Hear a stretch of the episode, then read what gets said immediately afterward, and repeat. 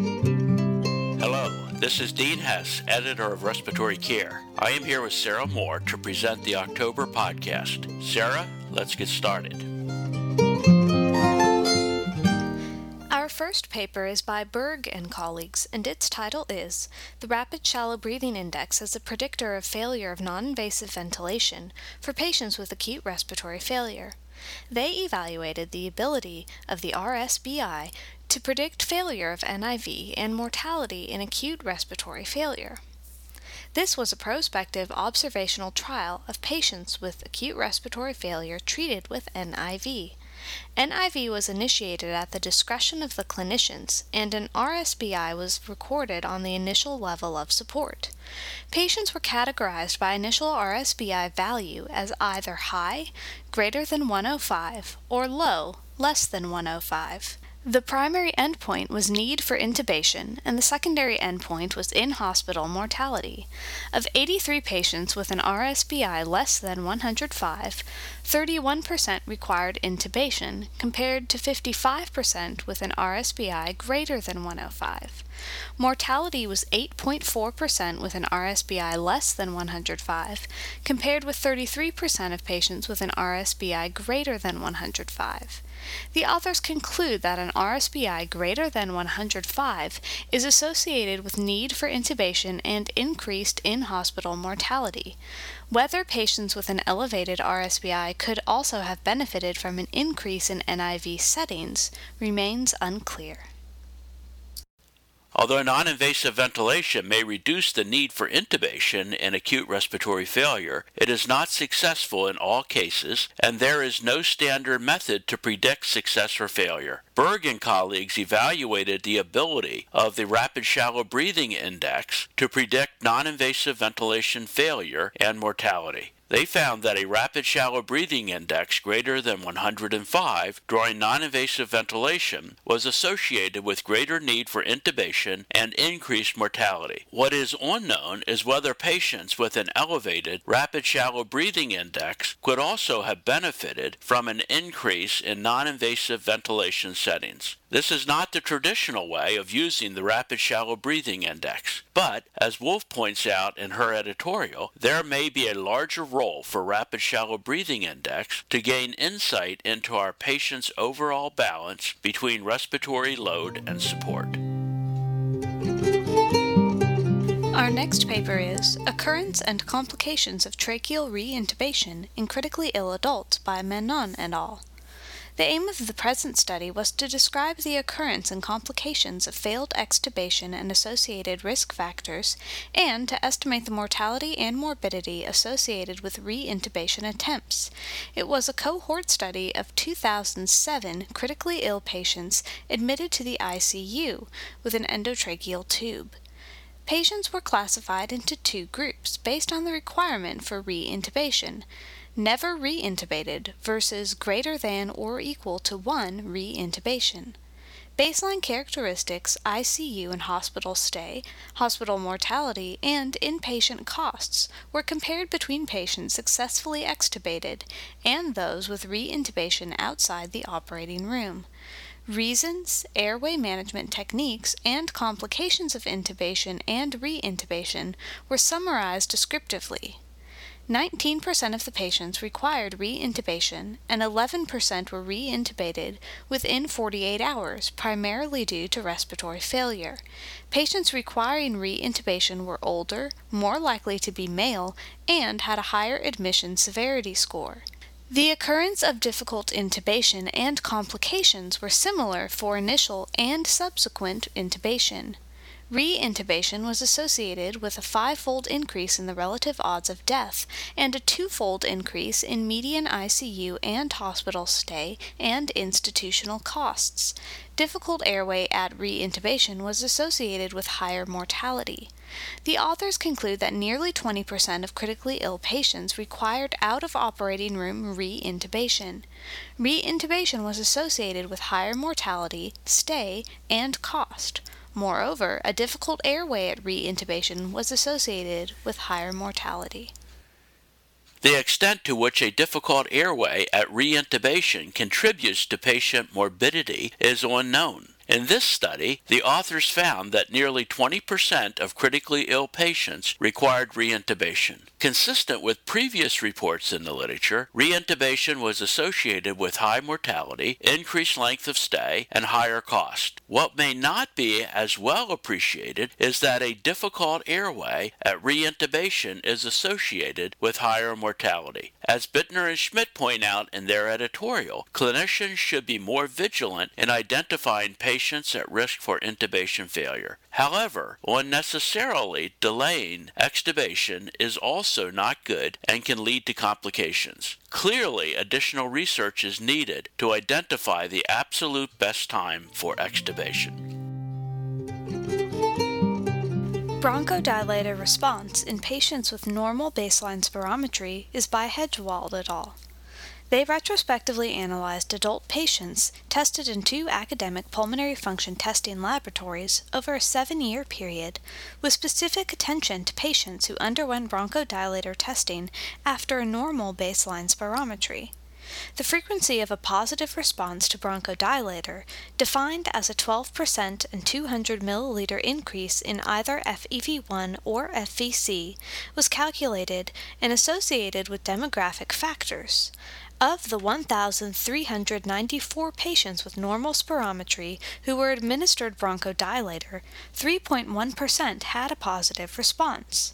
The percent of patients responding to bronchodilator were grouped according to pre bronchodilator FEV1.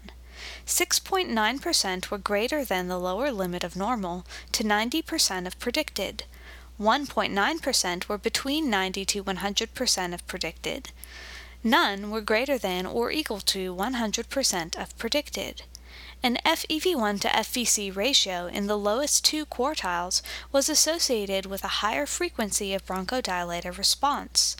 Older patients were more likely to respond to a bronchodilator, but no other demographic factors were associated with a positive bronchodilator response. The authors concluded that, in their study population, the frequency of a positive bronchodilator response in patients with a normal baseline spirometry is 3.1%.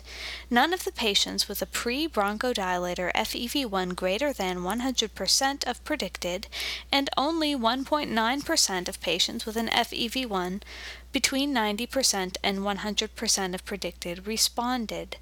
Bronchodilator testing can be omitted in patients with normal spirometry and an FEV1 above 90% of predicted, as they have a low probability of a positive response.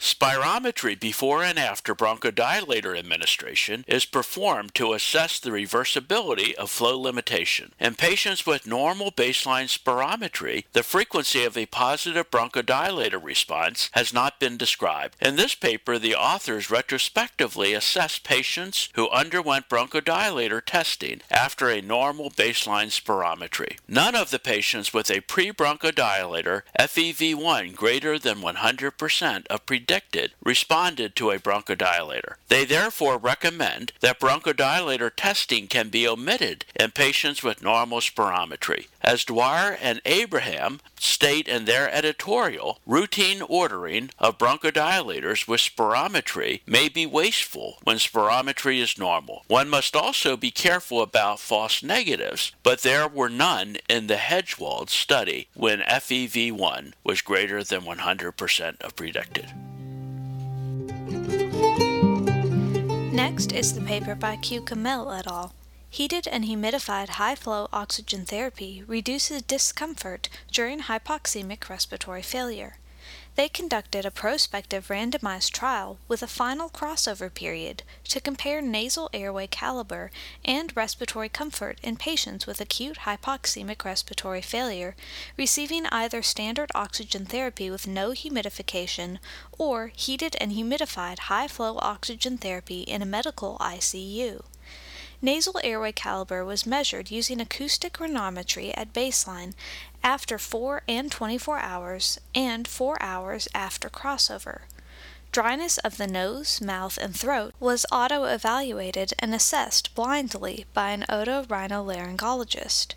After the crossover, the subjects were asked which system they preferred.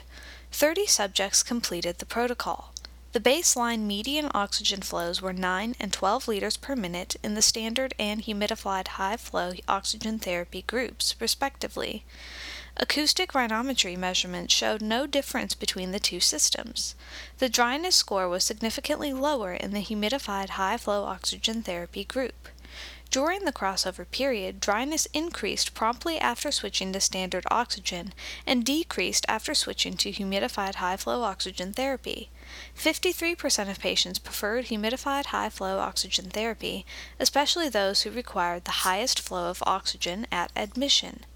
The authors concluded that upper airway caliber was not significantly modified by humidified high flow oxygen therapy compared to standard oxygen therapy, but humidified high flow oxygen therapy significantly reduced discomfort in critically ill patients with respiratory failure. Non intubated critically ill patients with acute respiratory failure are often treated with high flow oxygen. This study compared standard oxygen therapy to heated and humidified high flow oxygen therapy. Upper airway caliber was not significantly modified by humidified high flow oxygen. However, it significantly reduced discomfort in critically ill patients with respiratory failure. This adds to the body of knowledge related to humidified high flow nasal cannula, as has been recently published in Respiratory Care and elsewhere. El Khatib correctly clarifies that, although high flow oxygen therapy has a role in the management of hypoxemic respiratory failure, future research should be directed towards understanding its mechanisms of action as well as to identify early predictors of failure. Next is the paper Dead Space Fraction Changes During PEEP Titration Following Lung Recruitment in Patients with ARDS by Guo. They performed the study to evaluate dead space, arterial oxygenation, and compliance changes during PEEP titration following lung recruitment. 23 ARDS patients ventilated in volume control mode were enrolled in the study. Sustained inflation was used as a recruitment maneuver, followed by decremental PEEP changes from 20 to 6 centimeters water in steps of 2 centimeters water and then to 0 centimeters water. Dead space, pulmonary mechanics, gas exchange, and hemodynamics were recorded after 20 minutes at each PEEP step. Compared with dead space at the PEEP levels of 20 centimeters water and 0 centimeters water, dead space was significantly lower at 12 centimeters water, and respiratory system compliance was significantly higher at pressure step 12 to 10 centimeters water. Compared with PaCO2 at the PEEP level of 20 centimeters water, PaCO2 was significantly lower at 12 centimeters water. Arterial oxygenation and functional residual capacity were reduced gradually during PEEP, decreasing from 20 centimeters water to 0 centimeters water. The authors concluded that significant changes of dead space, compliance, and arterial oxygenation could be induced by PEEP titration in subjects with ARDS. Optimal PEEP in these subjects was 12 centimeters water. Monitoring of dead space was useful for detecting lung collapse and for establishing open lung PEEP after a recruitment maneuver.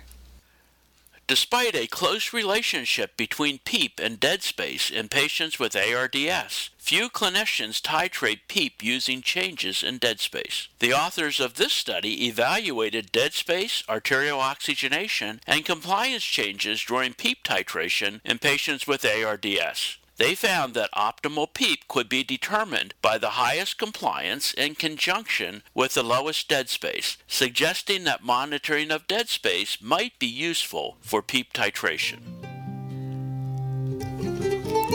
Clinical and epidemiological features of 2009 pandemic H1N1 influenza differ slightly according to seroprevalence status during the second wave in the general population in Mexico, is by Elizondo Montemayor and colleagues.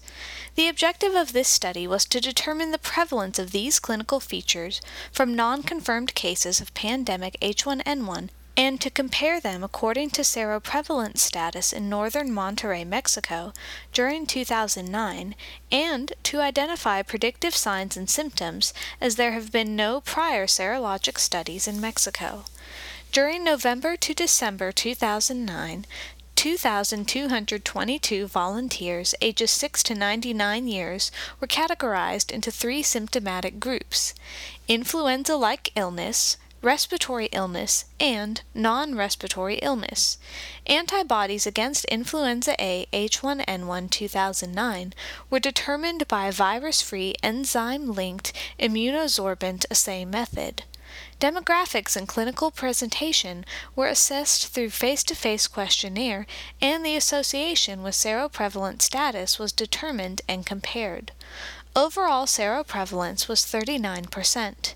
Of the seropositive subjects, 67% were symptomatic and 33% were asymptomatic. 71% of seropositive symptomatic subjects reported respiratory illness, 17% reported non respiratory symptoms, and 12% reported influenza like illness. The most common symptoms were rhinorrhea, nasal congestion in 93%, and headache in 83%. No significant difference was found between the symptom profiles of seropositive group compared to the seronegative group, nor of the median duration of symptoms. The seropositive group had a significantly elevated proportion of influenza like illness compared to the seronegative group. The proportion of subjects who took days off and who sought medical attention was significantly higher in the seropositive group. The authors conclude that one third of the seropositive subjects were asymptomatic and few had an influenza like illness. No difference was found in the symptom profiles of the seropositive and seronegative groups. No single symptom predicted seropositivity. This paper describes the clinical features of H1N1 according to seroprevalence status in Mexico. They found that a third of seropositive subjects were asymptomatic and few had an influenza like illness. No single symptom predicted those who were seropositive. Interestingly, there was no difference in the symptom profiles of the seropositive and seronegative groups. The critical illness polyneuropathy in septic patients with prolonged weaning from mechanical ventilation. Is the diaphragm also affected? A pilot study is by Santos et al. The objective of this study was to evaluate the presence of diaphragmatic and peripheral critical illness myopathy and or neuropathy in septic patients with prolonged weaning from mechanical ventilation. It was a cohort prospective study. In two Brazilian medical surgical ICUs, septic patients greater than or equal to 18 years of age depended on mechanical ventilation for greater than or equal to 14 days, requiring prolonged weaning from mechanical ventilation, awake, and with no previous history of polyneuropathy or myopathy were included. Electrophysiological studies of the limbs and also of the respiratory system by phrenic nerve conduction and needle electro myography of the diaphragm were performed in all subjects. Twelve subjects were enrolled during six months of study. The electrophysiological signs of peripheral critical illness, myopathy, and or neuropathy occurred in 9 subjects, 7 of whom died in the ICU. Three subjects developed critical illness polyneuropathy, four critical illness myopathy, and two developed both. Only one subject who developed peripheral critical illness myopathy and or neuropathy did not present diaphragmatic involvement, whereas no subject developed diaphragm involvement alone. Thus, electrophysiological signs of diaphragmatic critical illness myopathy and or neuropathy occurred in 8 subjects and in 9 of the subjects with peripheral critical illness myopathy and or neuropathy. Upon clinical examination, eight subjects were not able to move their limbs against gravity, and these findings were related to the presence of peripheral and diaphragmatic dysfunction. The authors conclude that these findings suggest that critical illness myopathy and or neuropathy is common in septic patients with prolonged weaning from mechanical ventilation. The inability to move limbs against gravity is frequently associated with peripheral and diaphragmatic critical illness myopathy and or neuropathy, and the findings of critical illness myopathy and or neuropathy in peripheral electrophysiological tests are associated with diaphragmatic involvement. Critical illness myopathy and or neuropathy is a common alteration seen in the ICU. The objective of this study was to evaluate the presence of diaphragmatic and peripheral myopathy and neuropathy in septic patients requiring prolonged mechanical ventilation. Consistent with previous studies, they found that critical illness myopathy and or neuropathy was common in this population of septic patients. Inability to move the limbs against gravity was frequently associated with peripheral and diaphragmatic myopathy and neuropathy. Relevant to respiratory care, the finding of neuropathy or myopathy in peripheral electrophysiological tests was associated with diaphragmatic involvement. Final original research paper this month is The Relationship Between Skeletal Muscle Oxygenation and Systemic Oxygen Uptake During Exercise in Subjects with COPD, a preliminary study by Tabira and colleagues. The purpose of this study was to investigate the influence of skeletal muscle oxygenation on oxygen uptake during exercise in patients with COPD.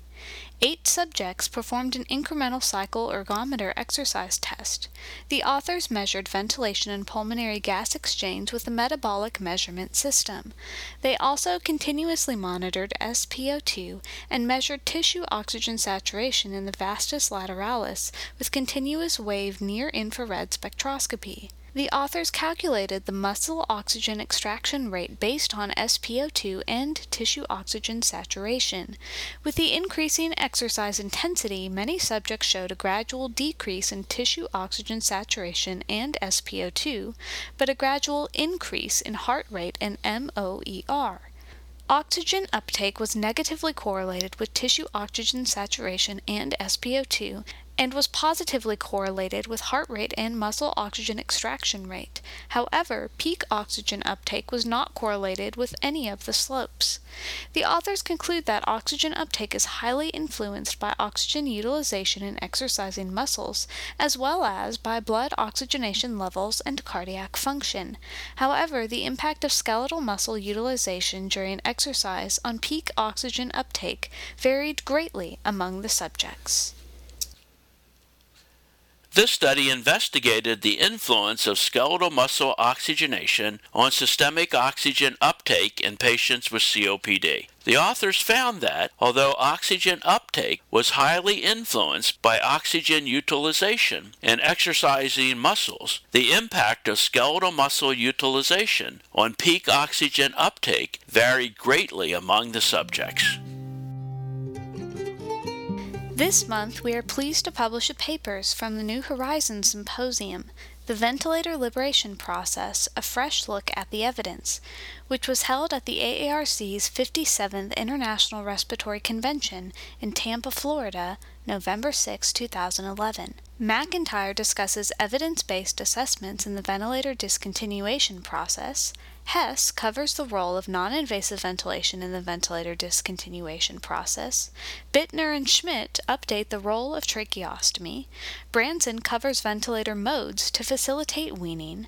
Haas and Loik describe the evidence for ventilator discontinuation protocols. And Mendez Tellez and Needham discuss the role for early physical rehabilitation in the ICU. Our case reports this month cover pulmonary emboli from therapeutic sodium hyaluronate and disseminated aspergillosis associated with tsunami lung. Our teaching cases are related to Rosai-Dorfman disease of the lung and tuberculous pleural effusion. To receive the contents of this and past issues of the journal, visit our website at www.rcjournal.com. There you can also subscribe to receive podcasts of future issues.